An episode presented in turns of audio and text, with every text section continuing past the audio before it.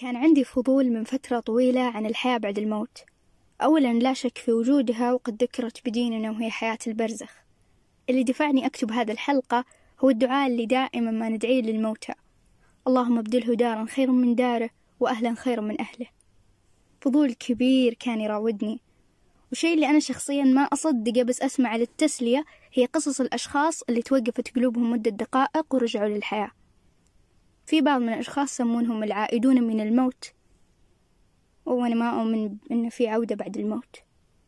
هي مبدئيا ما لها تفسير منطقي بس أنا شخصيا ما أشوفها موت لأنه الروح ما طلعت. يعني أتوقع كذا هذه فلسفتي في الموضوع. بس توقف مفاجئ للقلب بعضهم اللي خاضوا هالتجارب يقولون نشوف نفسنا بالجنة نشوف نفسنا لابسين ملابس بيضا نطلع من أجسادنا كأننا أرواح آه نرقى السماء أشياء غريبة ما أعرف لو هي هلاوس أو أحلام بس شخصيا ما أتفق مع الكلام لأن ما في أدلة تثبته يعني تدعمه فقط كلام. ومن جانب علمي قرأت بصحيفة الرياض في خبر أن علماء يقتربون من حقيقة الحياة بعد الموت وخروج الروح.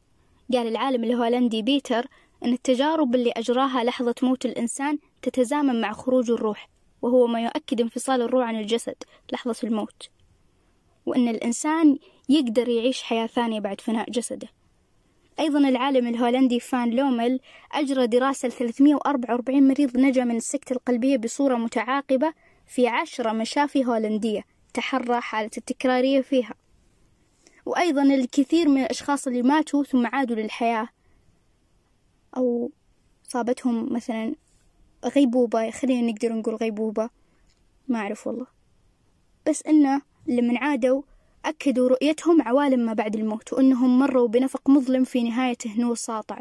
ومن التجارب هذه تجربة الممرضة اللي أنعشت بنت اسمها جرافيتي في انتظار وصول الإسعاف. إلى أن قلبها توقف عن الخفقان رغم محاولتها اليائسة لإنعاشها. وذكر تقرير لشبكة سي إن إن أن جرافيتي استرجعت لحظات وفاتها قائلة أن جسمها خمد وشاهدته وهي تطفو بعيدا عن جسدها الخائر. وأضافت طفوت بعيدا عن جسدي. جسدي كان في مكانه لكنني بدأت أطفو بعيدا عنه. نظرت للخلف وكان هناك. وتابعت أنها شاهدت في تلك اللحظة والدتها وزوجها السابق المتوفون وقالت كان هناك سكون تام المكان مضيء وجميل. أتذكر مشاعر انتابتني كتلك التي تغمر المرء عند مشاهدته شخص عزيز لم يره من فترة. أردت احتضانهم. أتذكر جيدا محاولتي ملامسة زوجي لكنه رفض الإمساك بي وطاف ووالدتي بعيدا عني. وتابعت وصفها شعرت بقوة هائلة وطاغية عندما حدث ذلك. كانت هناك صور لابني وابنتي وحفيدتي سطعت تلك الصور في ذهني كل لحظة حتى عدت للحياة مجددا. وتقول مؤسسة تجارب الإشراف على الموت أن نحو 800 تجربة كهذه تحدث يوميا في الولايات المتحدة.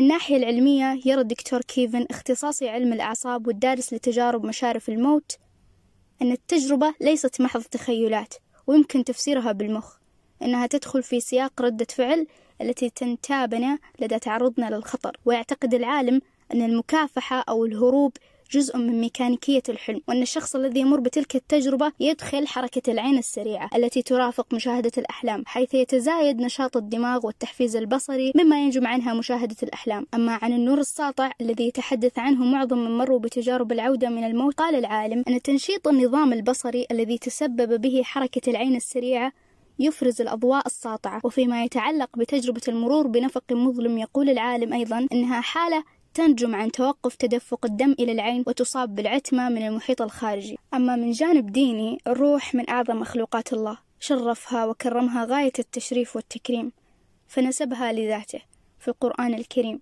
قال تعالى فإذا سويته ونفخت فيه من روحي فقعوا له ساجدين.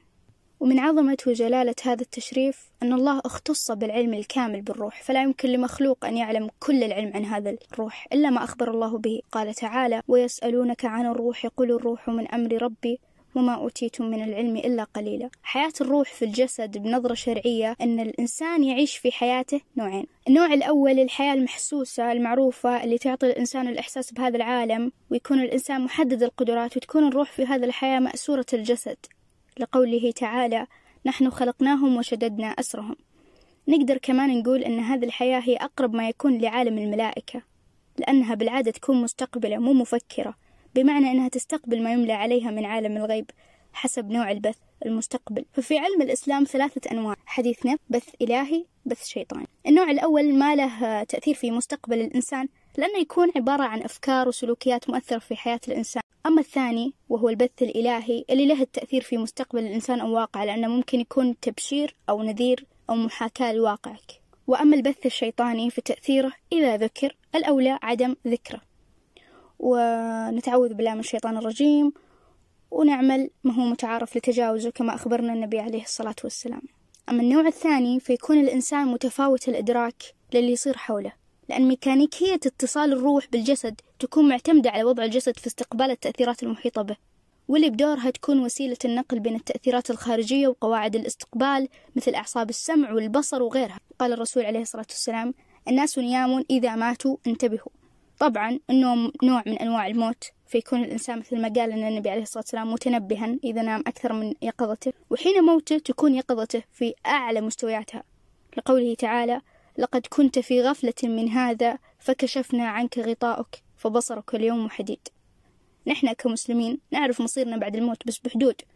ما نعرف بتفصيل وتعمق فكما ذكر أن أول ما يصير للعبد أول ما يوضع في قبره ضمة القبر. فكما جاء أن للقبر ضمة لا يسلم منها أحد. والمقصود بضمة القبر هي التقاء جانبي القبر على جسد الميت. إلا أن الفرق بين المسلم والكافر في ضمة القبر هي دوام واستمرار الضغط على الكافر. أما الضغط للمسلم أو المؤمن تكون في بداية نزوله إلى قبره فقط ثم بعد ذلك تتسع. ومن الأدلة الموجودة على ضمة القبر قول النبي عليه الصلاة والسلام لقد نزل لموت سعد بن معاذ سبعون ألف ملك ما وطئ الأرض قبلها. وقال حين دفن سبحان الله. لو انفلت أحدا من ضغطة القبر لانفلت منها سعد. ولقد ضم ضمة ثم أفرج عنه. وروى أبو أيوب الأنصاري أن صبيا دفن فقال رسول الله عليه الصلاة والسلام لو أفلت أحدا من ضمة القبر لأفلت هذا الصبي. حياتنا في البرزخ تعتمد على أعمالنا إما روضة من رياض الجنة أو حفرة من حفر النار.